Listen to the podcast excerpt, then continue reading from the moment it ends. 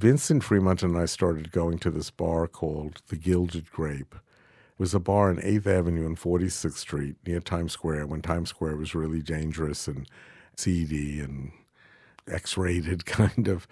And this was a funny little bar where truck drivers from New Jersey on their way home would go to meet these um, Latino and uh, African American drag queens. I don't know, the 70s, everybody wanted to see everything. Everybody wanted to mix, you know. It was also part of this openness, you know, um, and sense of adventure. So Vincent and I started asking these girls if they would pose for a friend of ours the next day and get paid $50. We never used Andy's name. They didn't really know who he was anyway.